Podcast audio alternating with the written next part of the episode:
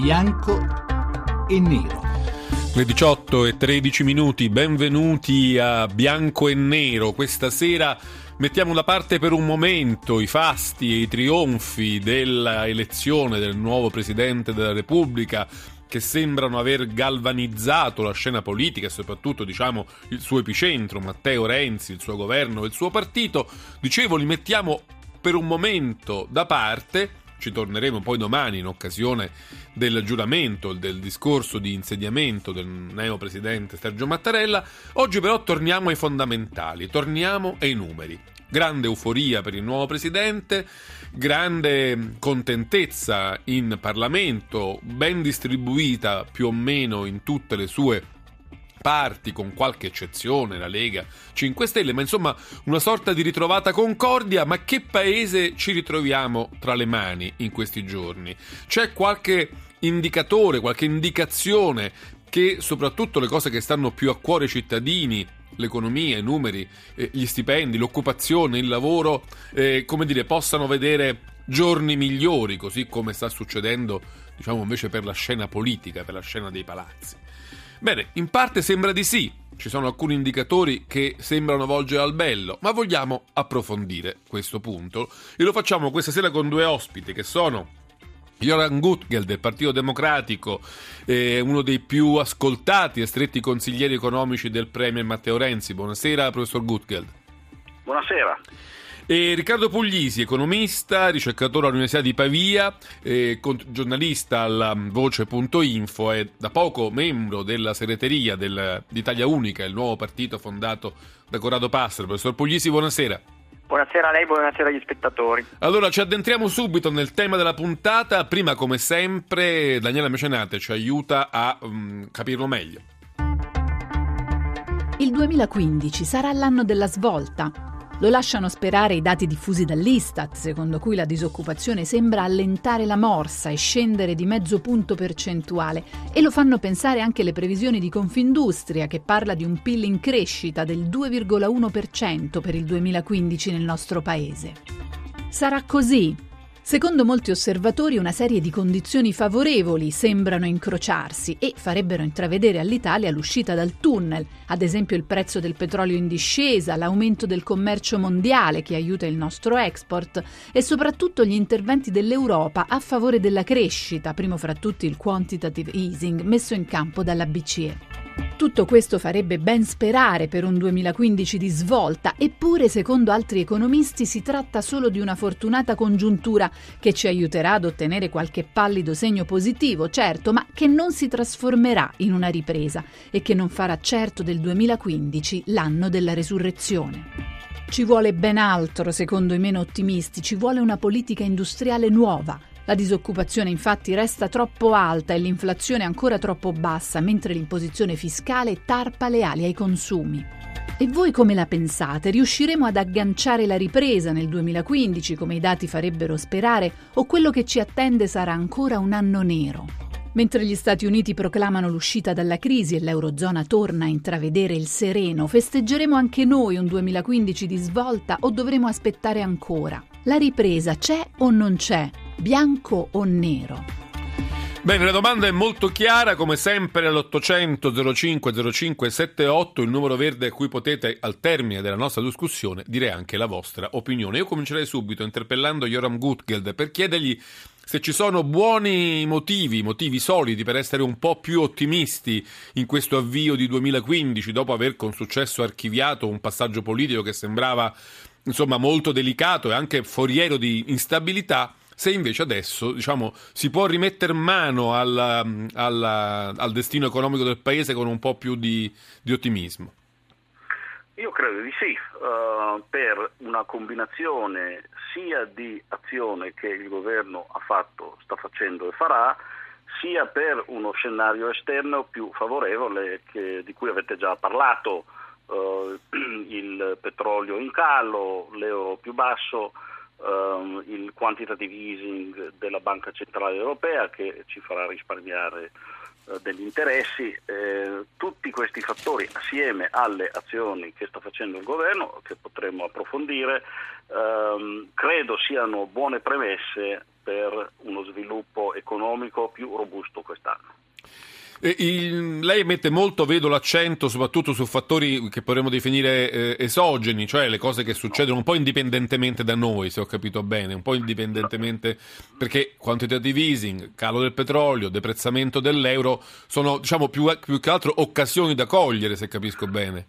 No, ma oltre a questo ci sono uh, le azioni che il governo ha messo in campo. Quella più importante è una riduzione forte del costo del lavoro chi assumerà quest'anno eh, lavoratori a tempo indeterminato avrà per tre anni una riduzione del famoso cuneo fiscale, cioè la differenza tra il costo del lavoratore per le imprese e quello che il lavoratore prende in busta paga del 70%, 7-0 e comunque per tutti i lavoratori a tempo indeterminato entro un certo livello eh, di reddito ci sarà una uh, riduzione permanente strutturale attorno al 20%. Questa riduzione forte del costo del lavoro noi crediamo darà assieme alle nuove regole del mercato del lavoro uno stimolo a nuove assunzioni. L'Istat, ha detto, insieme... che, L'Istat ha detto che c'è stato un calo di 0,4 punti percentuali eh, tra coloro che sono senza lavoro, la percentuale è scesa al 12,9.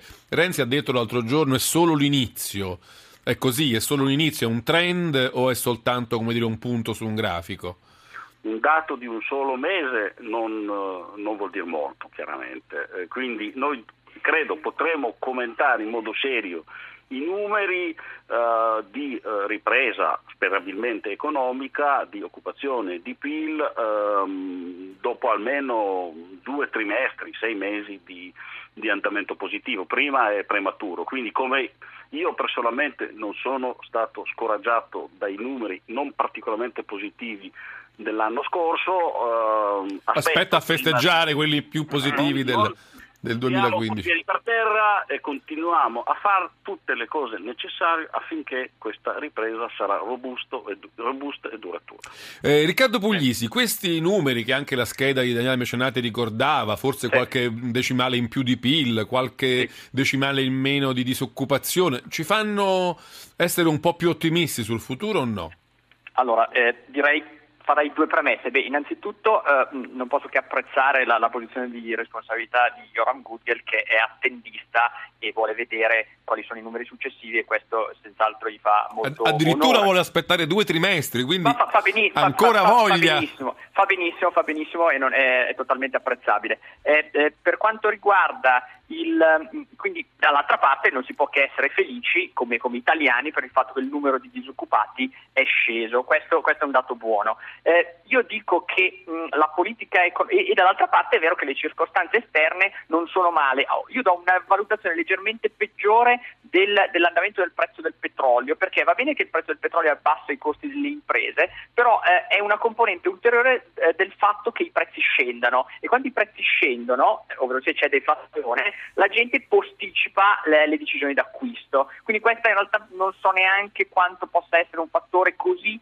nettamente totalmente positivo. Andando sull'azione del governo ho una posizione più, eh, eh, più critica perché a mio parere il governo si è occupato troppo di riforme istituzionali pensando che queste abbiano degli effetti eh, eh forti sul sul modo di funzionare del governo stesso, si è occupato di meno di economia e in particolare a partire già da marzo ha preso la scelta che io trovo sbagliata di cercare di incentivare i consumi tramite il, eh, lo sgravio fiscale IRPEF degli 80 euro famosi, mentre avrebbe dovuto agire con più decisione sull'IRAP, ovvero sia sulla, sulla, tassazione delle imprese. Perché? Perché se uno va a vedere i dati, la componente della domanda che manca per, in Italia a partire dalla crisi non sono tanti i consumi, non sono le esportazioni perché le esportazioni non vanno male, ma sono gli investimenti. Gli investimenti sono calati di brutto, tanto per usare un termine da VAR, e sono le imprese che hanno bisogno di avere eh, più spazio dallo Stato tramite la diminuzione della, eh, dell'imposizione, cioè della tassazione. Dall'altra parte come si fa a finanziare questa roba qua? Questa roba qua si finanzia eh, tagliando la spesa. Ecco, il punto su cui il governo è molto deficitario è la revisione della spesa. Il questo è un punto, stato... Pugliesi, la fermo un momento perché su questo punto ci sono molte polemiche, Gutkel, vorrei tornare un momento da lei. C'è questo fantomatico PDF di Cottarelli che sembra che il governo chiuda nei cassetti, non voglia mostrare, un documento che farebbe vedere dove veramente è necessario tagliare eh, dove però anche è pericoloso tagliare se si vuole mantenere un certo consenso e una certa stabilità sociale. È così? È questo il quadro sul fronte del taglio alla spesa pubblica?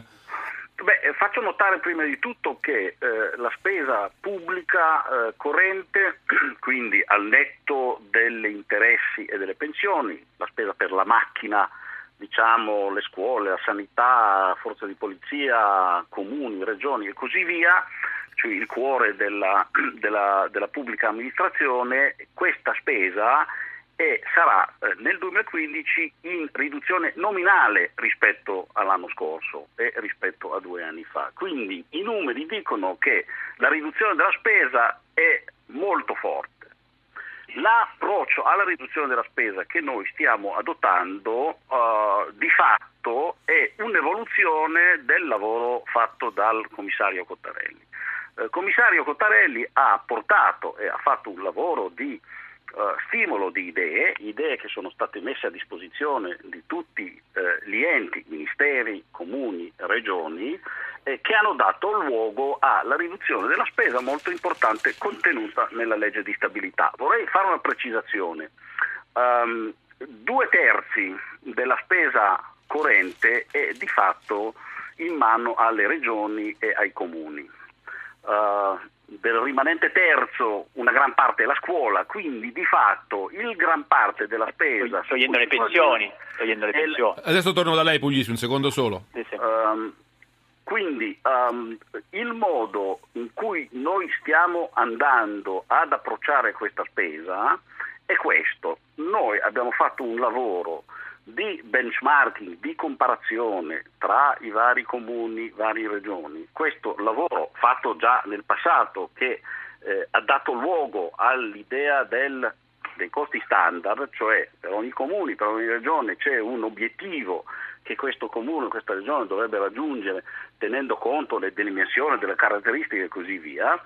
Uh, per la prima volta questo lavoro è stato incorporato nella legge di stabilità, cioè da oggi in poi presidenti di regioni, eh, sindaci eh, dovranno gradualmente, ovviamente è un processo che verrà messo in atto certo. per qualche anno, adeguarsi al livello di spesa. Mi scusi Guter, siccome, siccome ho solo un minuto prima del GR regionale, volevo sapere se Puglisi è soddisfatto di questa precisazione no, o se pensa no. che tagliare la spesa debba essere una cosa un po' più, come Beh, dire, robusta. Io, diciamo, io, mi sono letto il documento della Commissione europea in cui si spiega come si fa una spending review, diciamo, la, se è una roba strutturale che viene fatta permanentemente va bene, ma uno dei temi che viene sollevato è la trasparenza, cioè è, è incredibile che di fronte a richieste da parte di associazioni per il Freedom of Information Act, cioè per la trasparenza, il Ministero dell'Economia dice che non ha i documenti finali di Cottarelli e, e la Presidenza del Consiglio dice che non ce l'ha Cottarelli, non ce l'ho in tasca io, chi ce li ha? Mi sembra un gesto di, eh, come si dice, corte, di minima cortesia rispetto ai cittadini che questi documenti vengano fuori, a prescindere da quello che viene fatto. Io Proprio come tema che... di informazione. Un secondo solo, Gutte, poi, poi eh, ne riparliamo. Prego, scusami, sì. scuso. No, prego.